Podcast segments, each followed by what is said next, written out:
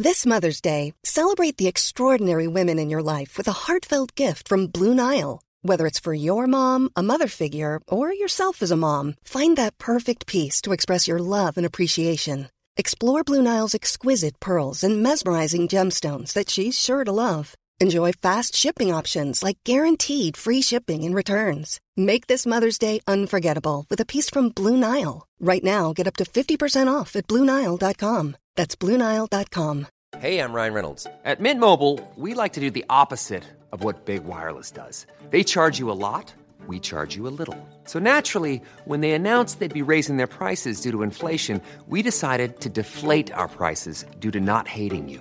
That's right. We're cutting the price of Mint Unlimited from $30 a month to just $15 a month. Give it a try at mintmobile.com slash switch. $45 upfront for three months plus taxes and fees. Promo rate for new customers for limited time. Unlimited more than 40 gigabytes per month. Slows. Full terms at mintmobile.com.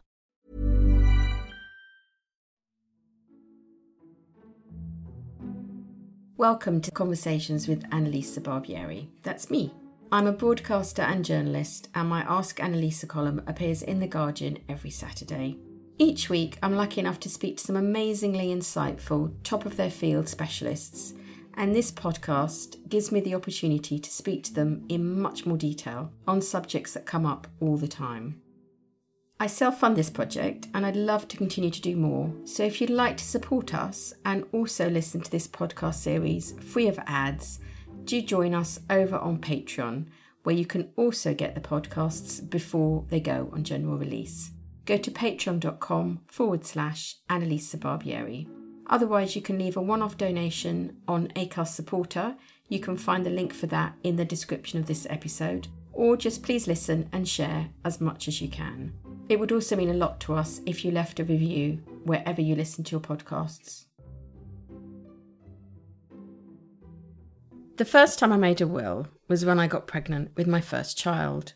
But once I had children, I found it much harder to update it.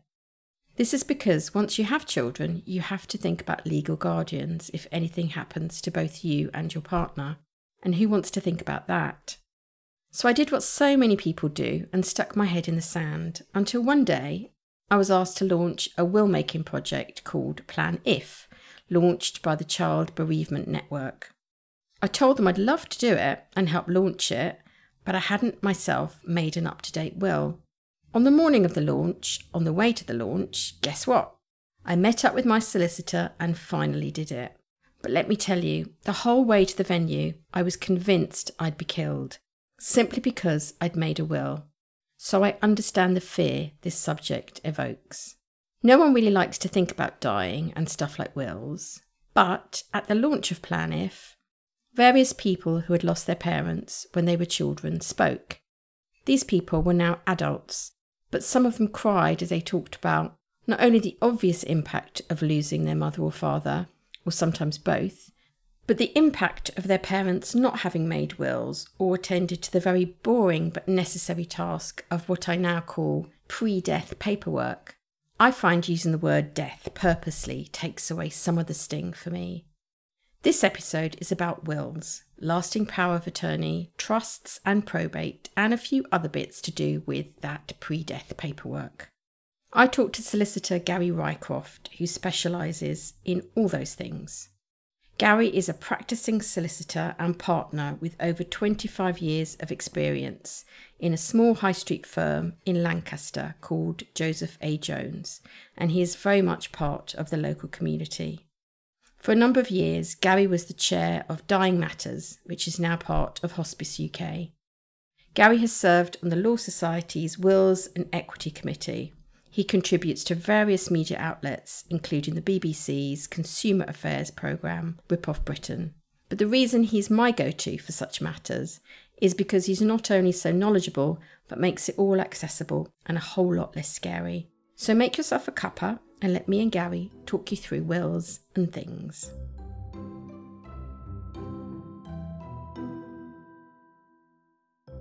Gary, hello and welcome to the podcast. We're going to be talking about everything to do with estate management. What would we call it? Sort of things to think about before you die. But what I want to get across is this isn't just something that old people should think about, is it? No, it isn't. I would call it planning for death and, and dying, which sounds very miserable, but It does.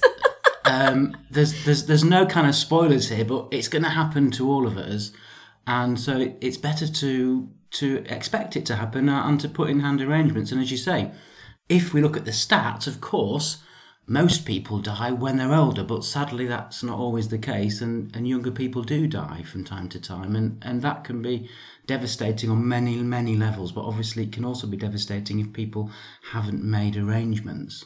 when you say arrangements, do you mean a will? Yeah, a will is the kind of basic starting point, but there's other things like life insurance. You know, if, if you've got a mortgage, what's going to happen to paying that mortgage if, if you're no longer around to do it? Having a conversation about a will is, is usually a trigger to start talking about these, these bigger issues. Okay, so let's go through it. Imagine somebody's listened to this and they've not planned anything. What should they start with? Well, as I say, the starting point, I think the catalyst should be making a will because that should trigger off thoughts and conversations about your loved ones, who they are, who's going to provide for them if you're not around. It's going to start conversations about what assets you've got and what you want to happen to them. That assets sounds very grand, but we've all got something. You might be a homeowner, uh, you might be renting a property, but you might have deposits in the bank, savings account, premium bonds. You might have things of sentimental value, and to be honest, often it's the sentimental things that cause the most anguish for people that are left behind. You know, I've seen situations in my practice where there's maybe been a second marriage, and the thing that's really upsetting the most for the children from the first marriage is that they've no longer got access to the photographs of them growing up because they were with dad and dad's now died and everything's gone to stepmom and and they've they've kind of lost a bit of their childhood they feel. So it's often the sentimental stuff uh, that's far more important to people than the actual hard cash Well, I mean, I get a lot of problems, as you know, because you and I have spoken many times over the years about these things, about the cash, the hard assets mm. rather than the mm. sentimental. And one of the things that I think I've realised is that sometimes people who feel they haven't got love from their parents become very squabbly over the will. And it's almost as if the money stands in for attention and affection. And I see that a lot. So obviously, having a will is a really good idea to stop squabbling, but that doesn't mean that a will will stop that because obviously not everyone might agree with it.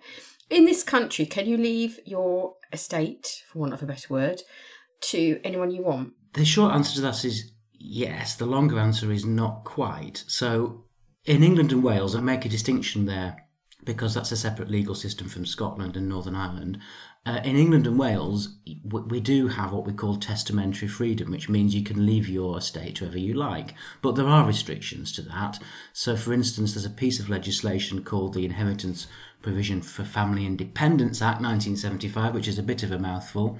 And what that says is that if you're a person who hasn't had reasonable financial provision from an estate, then you're entitled to bring a claim against the estate. And the usual people there are, of course, spouses and unmarried partners and, and, and children, people that have some kind of financial dependency on the person that's died. So, yeah, as I say, the short answer is yes, you can do what you want, but the more nuanced answer is you do need to consider certain people who would say that in life they had a financial relationship or dependency upon you, and so in death they, they should be treated fairly and made, made provision of some kind. So, just to be clear, if I left everything to a donkey sanctuary, do you mean that my children would could possibly reasonably say, "Hang on a minute, what about us?" Yeah, my understanding is that your children are still relatively young and financially dependent upon you, Annalisa. So, so yes, they, they certainly would. As children get older and become adults, that financial dependency uh, diminishes.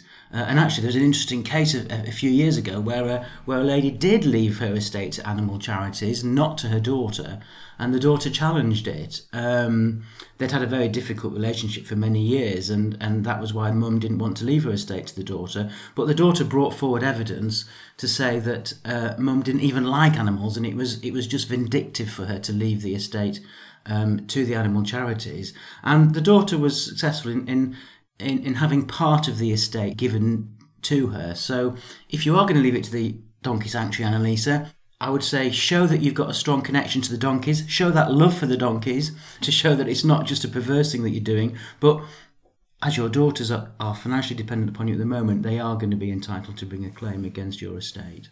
No, no, just if my daughters do listen, and no one in my family does listen to my podcasts, by the way, um, I'm not leaving it to a donkey sanctuary. But I have heard, I mean, you, you know, you're talking about that woman who was slightly vindictive, and, you know, sometimes people do do that. They threaten to, to leave stuff. I think that's very, very true that issues that have simmered along for years suddenly come to the fore when when someone dies. It's, it's a kind of opportunity for family members to play out mm. issues that have been going on for a long time. Now, as you say, a will can't head that off. It's, it's not a silver bullet that's going to solve that. But I think there are approaches that can make the process better. So if someone is going to leave out a family member and then not got a financial dependency, so that's kind of okay from legal point of view, you really ought to explain that. And, and, and I, I, I encourage clients to put it down in, in writing with me, you know, in, in a confidential way to actually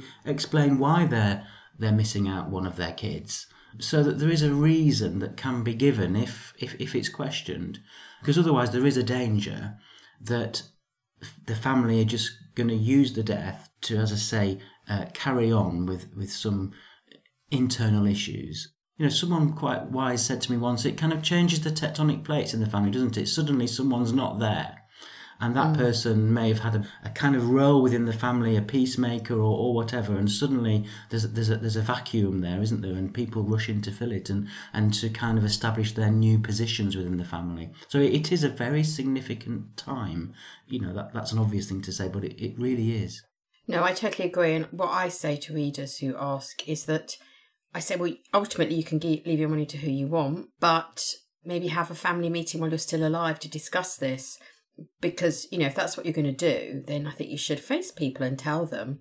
I mean, of course, ideally everything would be split equally, but that's not always the case. Should you tell people what's in your will? On the one hand, I'm kind of trained in confidentiality, but on the other hand, I, I say to clients, whilst I'll keep all this confidential, I would encourage you to talk to people for that very reason, Annalisa, that actually one of the other reasons that we have issues post death is because people get a surprise, a kind of nasty surprise in some cases. So if you can talk about it with the family and say, look, this is what I'm doing. It might not be what you expect, but this is what I'm doing and this is why, at least people know.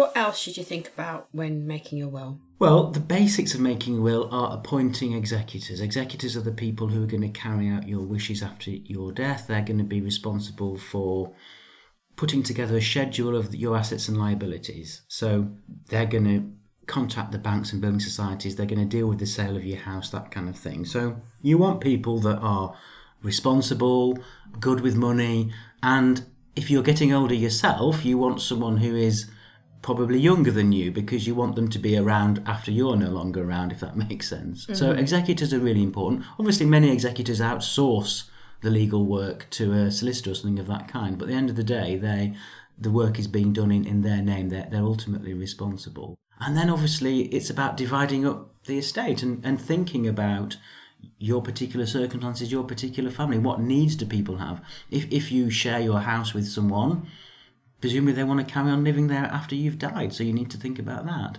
You know, think about what financial assets you've got and how you want to divide things up. As you say, with children, the starting point is is almost always dividing it equally between them. Parents want to be fair to their children, but sometimes children have different needs. If you have a child that has particular needs a child that's never going to be able to look after money for themselves for whatever reason. You need to be realistic about that and maybe think about creating some kind of trust arrangement. And then there's all the other ancillary issues that we touched upon in terms of, you know, if you have young children, who's going to look after them? Who's going to be the guardian? What your funeral wish is going to be? Are the particular items of sentimental value that you want to distribute out? to people? Are the charities and organisations that you've supported during your lifetime that you feel you can, you know, give a small sum to when you've died because you want to support them in death as, as well as in life. You mentioned legal guardians, and this seems to be, from my anecdotal experience, the number one reason that people with children don't make a will.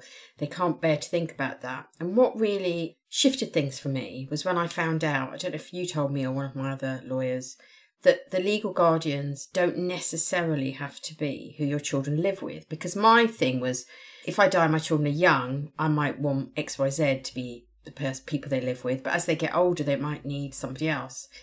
So can we just go over that? I mean, who should you appoint as your as legal guardian for your children, and what do you have to think about? Yeah, sure. Well, we we still use the term legal guardian in wills, but actually the laws moved on since the Children's Act, which was way back in 1989. We now have the concept of parental responsibility and we have the concept of, of, of, of residence. And so, as you say quite correctly, you can appoint someone with parental responsibility who doesn't necessarily have to have residence with that child the whole time or indeed any of the time.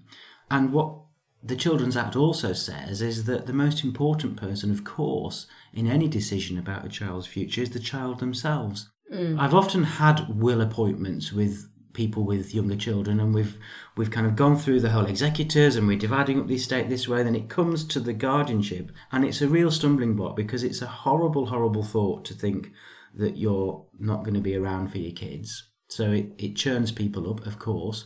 And then it's a massive issue for them to think about well who's actually going to do this?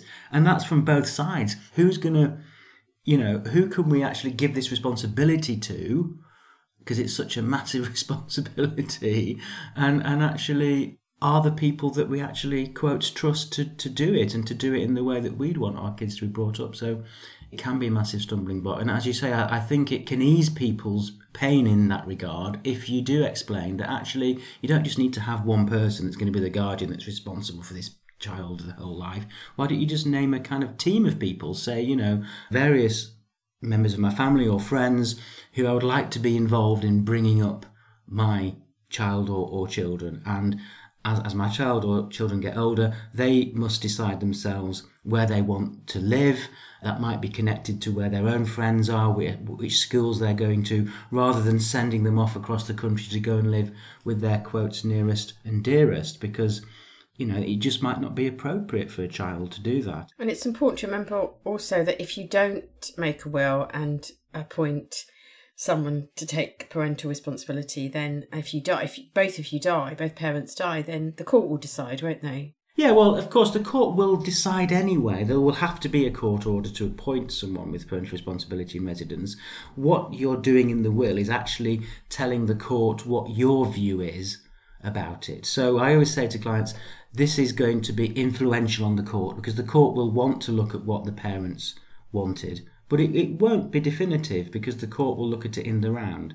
And as I say, the most important decision will be what the child themselves articulate and say what they want to happen. And what happens generally if you die without a will? So we've got the set of uh, laws called the intestacy rules. So when we're kind of encouraging people to make a will, sometimes we have the carrot of saying, make a will because it gives you the choice of what you want to happen.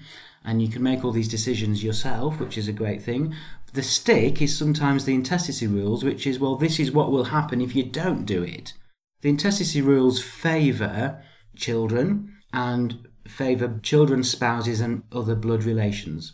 Now, so you might think that that's a really good thing. If you if you have a kind of traditional nuclear family, then you know people say, "Well, I don't need to make a will because everything will go to my spouse, then it'll go to the children." Well, that might be the case, but again, if you've got young children, the intestacy rules provide for them to inherit at the age of, of 18 years. Well, if if both parents have died, there could be quite a lot of capital there, quite a lot of money floating around. You might not want your kids to have all that money at the age of 18. So, although the intestacy rules might ultimately give things to the right people in your mind, it might not work out in, in the right way.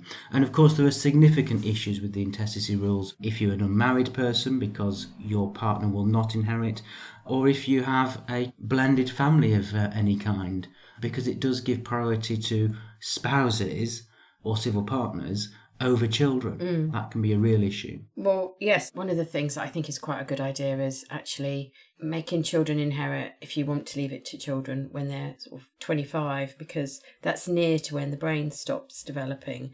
I think actually 18, I'm not quite sure if I'd have inherited at 18 what would have happened to me. I was much more sensible at 25, 26. So it doesn't have to be 18, does it? Absolutely not. I, again, I completely agree with you. For some reason, people seem to have in their heads 18, 21, and 25.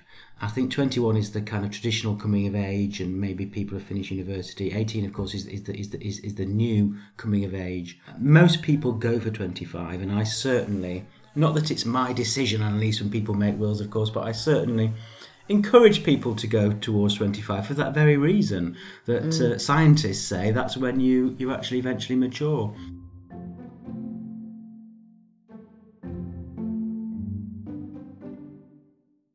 Mentioned executors earlier. Should they see the will and can they be beneficiaries in the will if they're an executor? It's a common misconception that executors can't be beneficiaries. They, they certainly can. And for many people, it's absolutely right that the executors are also the main beneficiaries.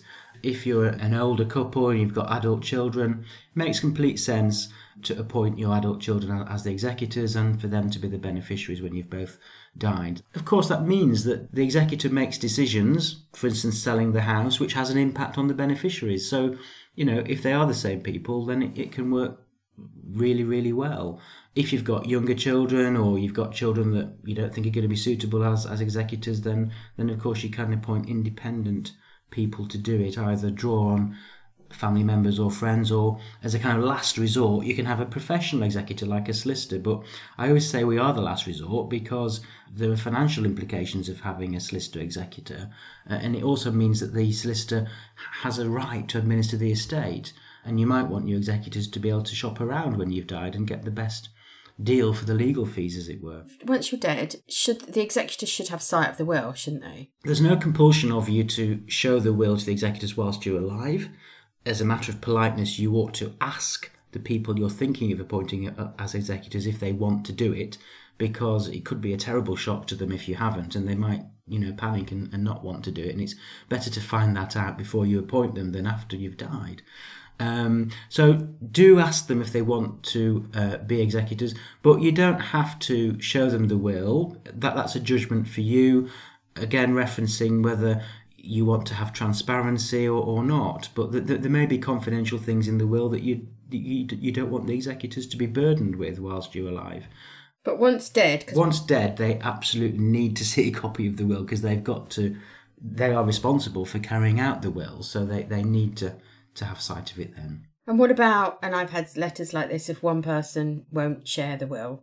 This is tricky, isn't it? Because the will ultimately becomes a public document. So once you've died and your executors have applied for what's called a grant of probate, which is the legal document that's required for the executors to prove that they're entitled to administer the estate and, and to then close down bank accounts, sell the house, or whatever they have to do within that role. Once they apply for the grant of probate, the will becomes a public document uh, you, you, can apply to the probate court for a copy of anyone's will. The only people who are exempt from that are certain members of the royal family who seem to want to keep their wills secret from us all. I thought you only had to apply for grant of probate if your entire estate and all your assets was over a certain amount. Is that not correct?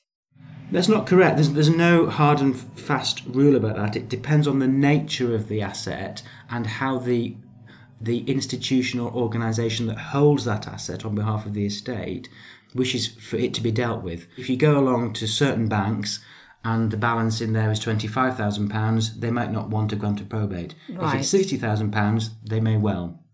I see. But different banks have different rules. There's, there's no consistency across the board. Most of the time after people's death, grant of probate is applied for. Would you say that's right? Well, I would say it's right for a married couple on the second death. On the first death, it's often not the case because assets can pass to the surviving joint owner automatically without need for a grant. And it applies when you are the owner of a house and you're the, the sole owner of a house, and that is then being passed on through your will. So I would say, out of all the wills in our strong room here in the office, probably about three quarters of them lead to a grant of probate. Uh, maybe a quarter of them don't. Uh, because the value of the estate isn't sufficient, or because they belong to someone who's in a married couple or civil partnership, and and they're the first to die. But once grant of probate has been um, granted, the will is available for anyone to see. Yes, it is. Yeah, Yeah. I think that really shocks some people. I only found that out a few years ago and it was quite interesting. And I spent many a happy afternoon looking at whose wills. But you have to pay. It's a very small amount, but you do have to pay. You do indeed. If you are doing something like leaving out one of your children from the will, it's better to do that and record the reasons in a separate document rather than within the will itself because you don't necessarily want all your family issues to be aired in, in public, do you? Oh, that's a good tip. Because also, you don't have to, but it's a good idea to put in your will what your funeral arrangements are, and that could also be a separate document. Is that a codicil? What's a codicil? No. A codicil is a is a is a minor amendment to a will. So, for instance, if you had made a will already, Annalisa, and you'd appointed uh, two executors, sadly one of them dies, and you want to therefore appoint a replacement executor, you'd probably do that under a codicil because you're just changing one thing, not the whole will hmm. itself, if that makes sense. But other stuff like why you might be leaving someone out or your funeral arrangements, that's that doesn't have to be part of your will. It can just be a document that sits with it. Yeah, exactly. You, you can reference it in the will, so you could say something oblique like, I've not made provision in this my will for my son John for reasons I've made known to my solicitor or my executors. So there's a statement, but then the actual reasons sit separately.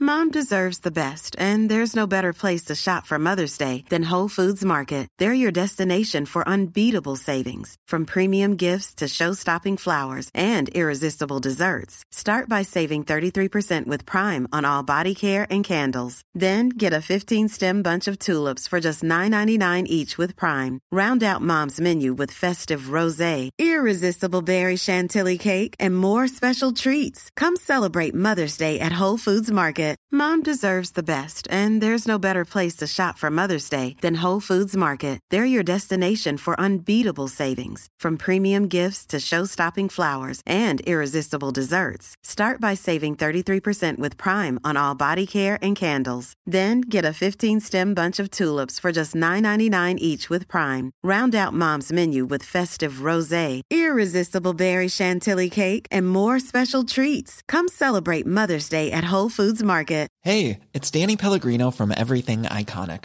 Ready to upgrade your style game without blowing your budget? Check out Quince. They've got all the good stuff shirts and polos, activewear, and fine leather goods, all at 50 to 80% less than other high end brands.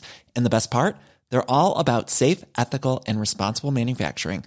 Get that luxury vibe without the luxury price tag. Hit up quince.com slash upgrade for free shipping and 365 day returns on your next order. That's quince.com slash upgrade.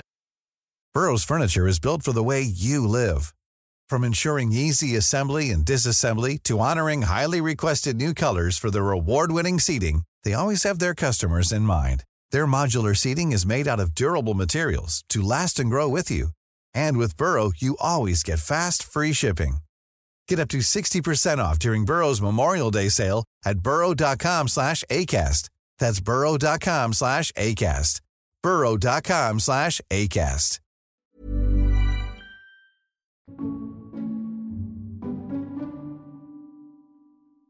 If you live with someone and you're not married or you're not in a civil partnership and they die and they haven't named you in a will, where might you stand? Probably in, in a very tricky position, to be honest. Under the intestacy rules, unmarried partners aren't recognised. So if you haven't made a will and you, you live with someone, your estate will end up going to your closest blood relation. It might be your children, it might be your parents, it might be your siblings. I think you have a real responsibility if you aren't married but you're in a long term committed relationship to, to think about making wills to just protect each other. And, and actually, this brings in another really interesting issue that I I've realised over the years, Annalisa, that making a will is a legal thing. Of course, it is. On a more philosophical level, if we can call it that, it, it's about showing your responsibility towards people and your love for people. Actually, that you care about them. If you haven't made a will. What what are your family going to think? They're going to think that you didn't really care about what happens after you've died and what happens to them. So I, I think on that deeper level, it's it's really important to do it. I couldn't agree more. We have a lot of blended families now. What happens if somebody was married, isn't divorced, but goes to live with someone else, and then they die? Does a will trump the marriage or the marriage trump the will? The marriage trumps the will. So the usual rule, and this is a really good point to get out there, the usual rule is that um, if you have a will, but then get married, the act of marriage automatically revokes the will. The only exception to that is that if you expressly make a will, quotes, in expectation of marriage. So if, if you know that you're getting married, you can make a will that is expressed to carry on being valid after the marriage. This is another issue that I think is, is a barrier to people making wills because they put it in the too hard box. And I'm sure you see this a lot, Annalisa, with your letters that, you know, blended families is almost too difficult to think about in terms of, well, you know, I'm in this relationship now, I might be on a second marriage and I've got kids from my first marriage and I've got stepchildren and, and oh, it's just too hard for me to think about. And, and actually, for someone like me, it isn't hard at all. It's something that we see every day, and there's really simple things you can do. You know, you can create a very simple will trust, allows your spouse or new partner to carry on living in the house after you've died and then ultimately passes on the house to the two families or whatever. It's really simple. We do it every day. You've mentioned a trust. Now, trusts give me white noise. What is a trust? Yeah. Trusts are not just for people that live at Downton Abbey, you know, they're a very common arrangement. A trust is basically a situation where you have a, an asset that's looked after by trustees uh, for the benefit of defined beneficiaries. Now, within a will, the executors of your will become the trustees, so they look after the asset for the beneficiaries that you've named in your will. Now, two very common examples of a trust created by a will are a gift to a minor beneficiary, a beneficiary who's under the age of 18 years or under the age that you've specified in the will, which might be higher 25. That asset is looked after by the executors and trustees until that beneficiary has attained the stipulated age. Another very common trust is to do with with houses and and as you know people often own houses either with someone else or on their own, and they want to make sure that the person they live with in that house is able to carry on living there after they've died. And you do that by saying in your will, I give my house uh, in trust to my executors and trustees to provide a home for my partner for the rest of his or her life, and then after uh, he or she has died, it passes on to my children. So a very simple trust, but achieves what you want to achieve, which is for two different sets of people to benefit from the same asset at different times. So it's a bit like a sort of intention of promise or something like that? Yeah, that's a good way of putting it. Absolutely. Yeah, yeah. Inheritance tax, what is it? I suppose the first thing to say is that anything that passes on death between spouses and civil partners is fully exempt from inheritance tax. Right. The other entities that are exempt from inheritance tax are charities and political parties. I wonder why the government put that exemption in. Anyway, uh, uh, anyway, so transfers on death between spouses and civil partners are exempt from inheritance tax. As individuals, we have an allowance of £325,000 that can be transferred between spouses and civil partners. So if you have uh, mum and dad, um, dad dies first, he leaves his estate to mum, mum then has her own inheritance tax allowance called the nil rate band of £325,000, and she also has transferred to her 100% of dad's unused nil rate band. It was unused because everything went to her and she was exempt from inheritance tax. So mum finds herself at that point as a widow with inheritance tax allowances of £650,000. Now there's a further uh, inheritance tax allowance that was introduced about five or six years ago now called the residence nil rate band. The residence nil rate band is worth £175,000 per person and again can be transferred between spouses. So in the example we've got there with mum, She's sitting on allowances of £650,000. If she owns a residence, a house or flat or whatever, and is passing that on her death to direct descendants, children or stepchildren, or grandchildren or step grandchildren, um, she can claim an additional allowance of £175,000 for herself and also the 100% transferred residence nil rate band from her late husband, another £175,000. So if your house and all your assets come to under a million, you don't pay inheritance tax. with all the caveats we've just spoken about. Yes, the, the main caveat being that you have to have a house worth more than £350,000 to claim the full allowances. Yeah. Okay, I think I understand that. Anyway, go to a lawyer, kids, and they'll work it all out for you. Can you write a will yourself? You can write a will yourself. There are certain formalities that go with making a will. So, under the Wills Act, which has been in place now for nearly 200 years, the main formality is that the will has to be witnessed uh, by two people who are together at the same time as you sign your will. So, in other words, you need three people together. The mm. person making the will signs it in front of the other two, and then they sign their names. Now, that sounds relatively straightforward, but it often goes wrong when people are making their own wills.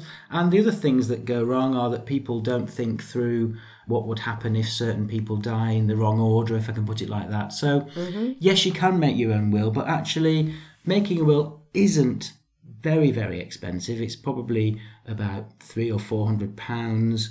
And not not much more for a married couple because married couples or couples of any kind are usually making mirror wills that are kind of similar to each other. Now i know that that can be a, a barrier for some people the cost. So i would re- recommend looking at the kind of free will schemes that some charities run. So for instance some of the major charities out there will allow you to make a will and they will pick up the cost. They're hoping, but they can't insist on it, they're hoping that you will perhaps make a donation to them at the time you make the will, or maybe even leave a gift to them in your will. The point of using a solicitor, and of course I've I'm biased about this, but we do kind of add value to the process. And I often feel that I've done my job correctly if I've sense tested what someone wants to do and perhaps persuaded them to do things slightly differently uh, just through my own experience. So, you know, for me, that that's a success.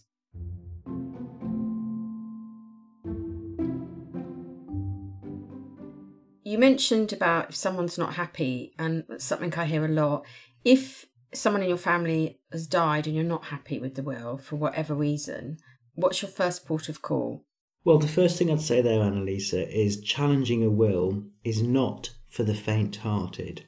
It's it's an emotional roller coaster and it's an enormous financial risk. And I, I say that as someone who spends part of my time acting for people who are challenging wills. Before you start on that road, you've got to be absolutely clear that you really want to do it. You've got to be clear about what the financial risks are. It's not over quickly, and it's it's one that can be all consuming from an emotional point of view. Having said all that, having given that kind of government health warning, for some people it's really, really important that they challenge it for financial reasons because they've been left out of a will, and that means that they're facing a very uncertain financial future. So I, I completely understand why people do it, but don't do it if it's just a matter of principle because principles are very expensive in the end. But if you do need to challenge it, would you go to a solicitor? Absolutely, because it is fraught with financial risk because there are very specific rules about will challenges that you've got to comply with. And of course, once you actually get into litigation and get into the court system, there are strict timetables to adhere to. For instance, if you're going to bring a claim for, for financial dependency, for reasonable financial provision, you've got to do that within six months of the grant of probate or grant of representation be, being issued. If you, if you don't do it within that time frame, you're not going to even start. You know, so you need to take legal advice early. And you need you've got six months to apply for probate. Is that correct? That's how long it usually takes. There's no there's no timetable for when you have to apply for probate. Uh, there's six months for you to report the death to HMRC if there's going to be inheritance tax payable.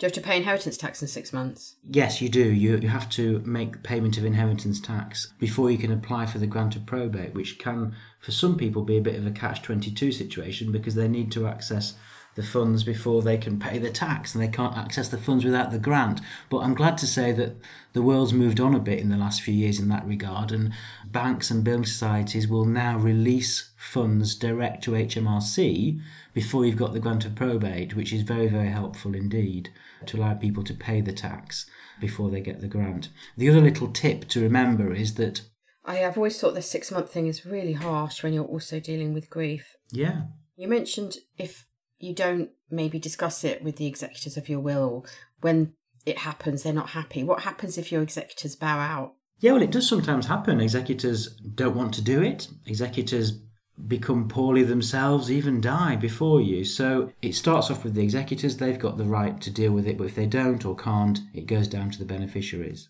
And Gary, if you make a will and then five years' time you decide you want to change it, you can update a will, can't you? Of course, you can make you can make a new will at any time as long as you've got capacity to do so. You can you can you can change your will and update it, and actually that that that happens all the time. Life moves on, situations move on, friendships wane and, and, and develop. People are lost along the way. So, as a rule of thumb, I think five years is a really good period of time to actually get the will down from the shelf, dust it down, and see is it something that needs to be changed. More often than not, it won't be, but sometimes it will be time to just update it. And it's also a good time to have a conversation about all these things as well, even if it's with no one but yourself. Conversations with, with yourself are great, aren't they? Absolutely.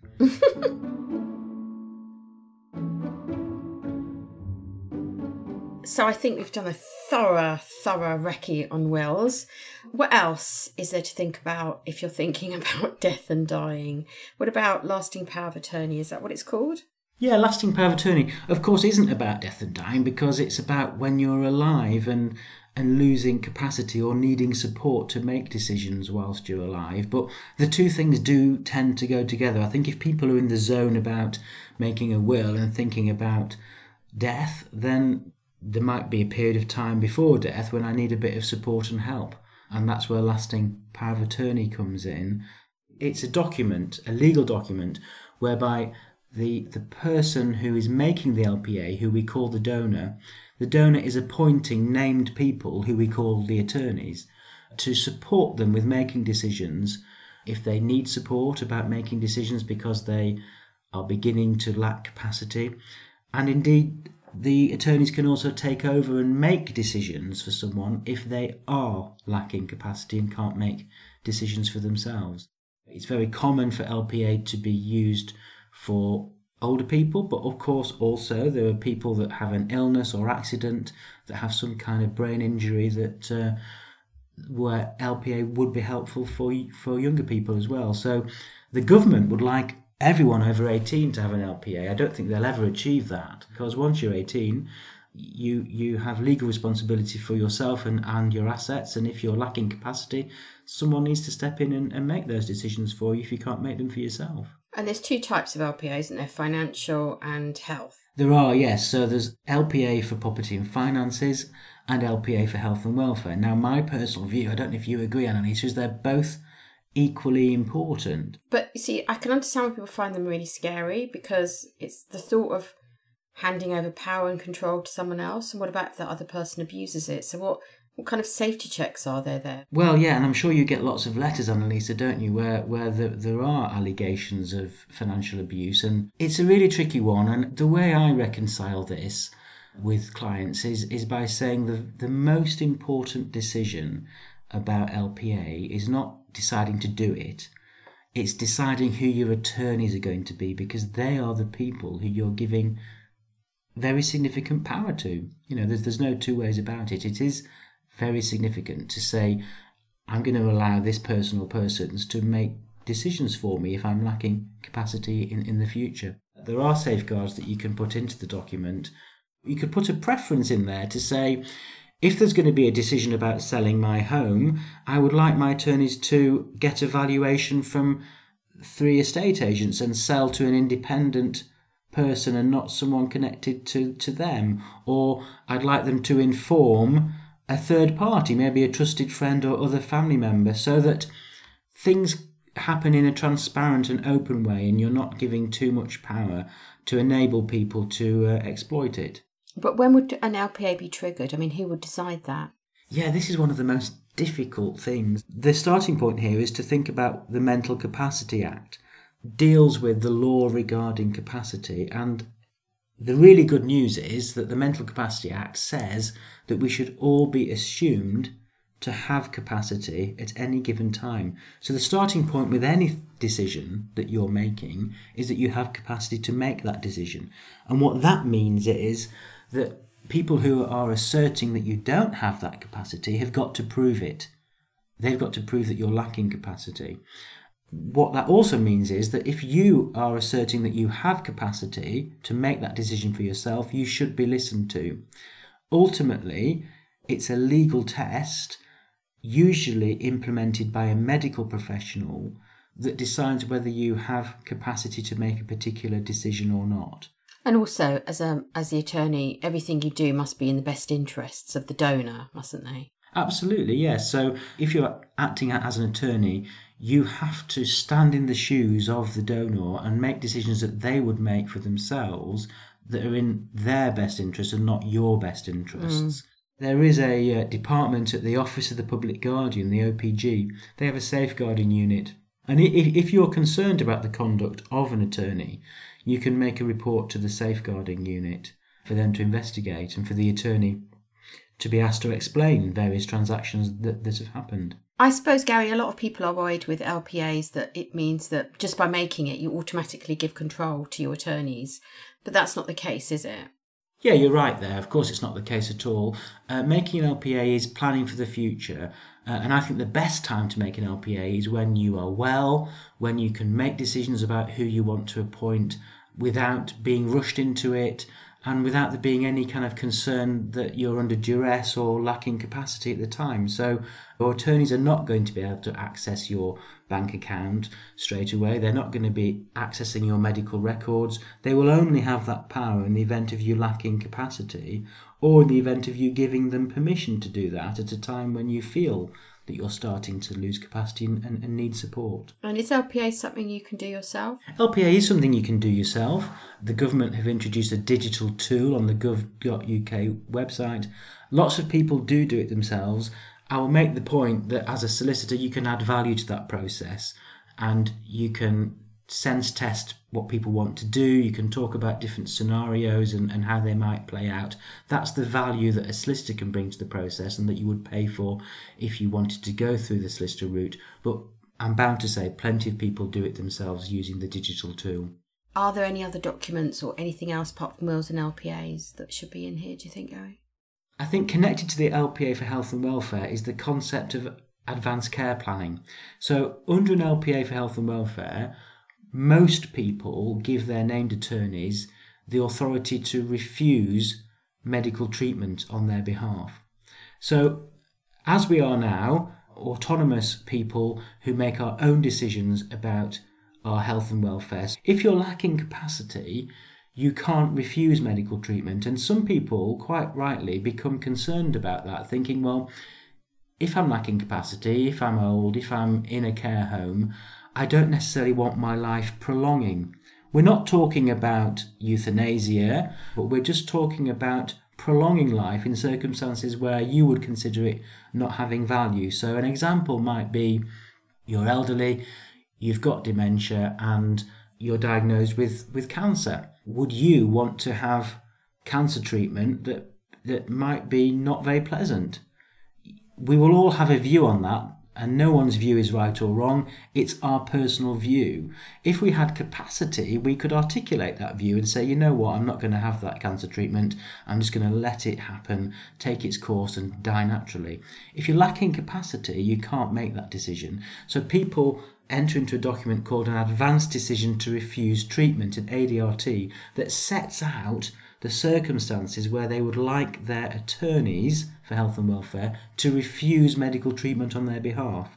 Because it's one thing giving your attorneys that power and authority under the LPA, and it's another thing actually you stipulating when you'd want them to exercise it and in effect give them permission to do it. And, and the way I, I often articulate it, to be honest, is that under the LPA for health and welfare, you are naming actors who are going to advocate on your behalf the ADRT, the advanced decision to refuse treatment, is actually giving them a script and telling them what you want them to say and when.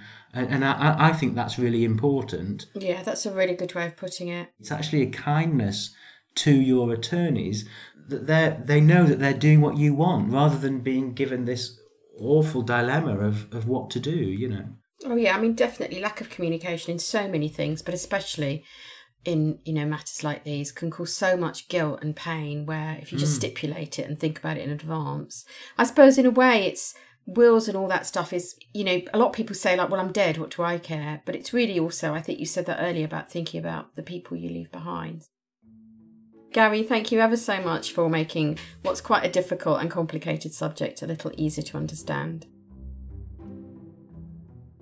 Thanks so much to Gary Rycroft, and I hope it was all a whole heap less scary than you thought it would be. I do believe that the more we talk about these things, the less frightening it all becomes. If this episode encourages you to attend to some pre death paperwork, well done. Do let us know at conversationswithannalisa at gmail.com.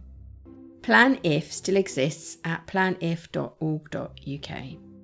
The best way to find a solicitor to help you make your will is by word of mouth, as I think it's really important to find someone you're comfortable talking to.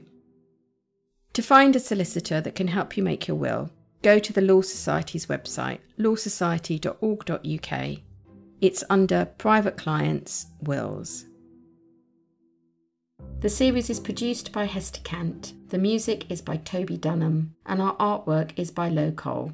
Follow us on Instagram at Pocket Annalisa, or you can email us at conversationswithannalisa at gmail.com. If you enjoyed today's episode, it would mean a lot if you could share it with someone you think might like it and also give us a review on iTunes. Please join us again next time.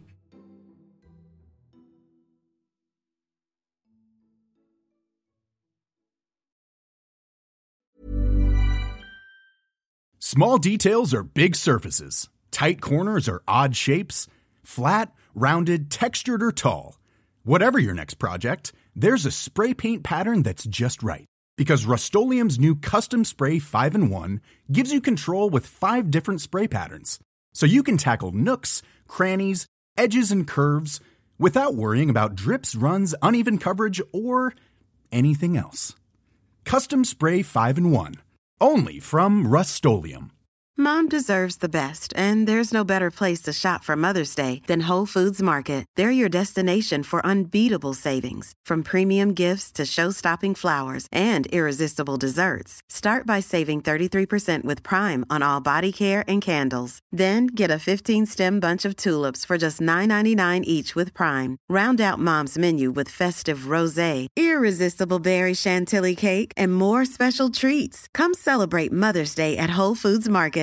Imagine the softest sheets you've ever felt. Now imagine them getting even softer over time. That's what you'll feel with Boll and Branch's organic cotton sheets. In a recent customer survey, 96% replied that Bowl and Branch sheets get softer with every wash. Start getting your best night's sleep in these sheets that get softer and softer for years to come. Try their sheets with a 30-night guarantee. Plus, get 15% off your first order at bollandbranch.com. Code BUTTERY. Exclusions apply. See site for details. Hello, this is Annalisa. I started doing this podcast because it's an idea I really believe in. So much so that I decided to put my money where my mouth is and self fund the project. I really want to keep releasing this podcast for free, so if you enjoy this episode, a way you can help is to visit our ACAST supporter page and give what you can. You'll find the link in the episode description. Thank you.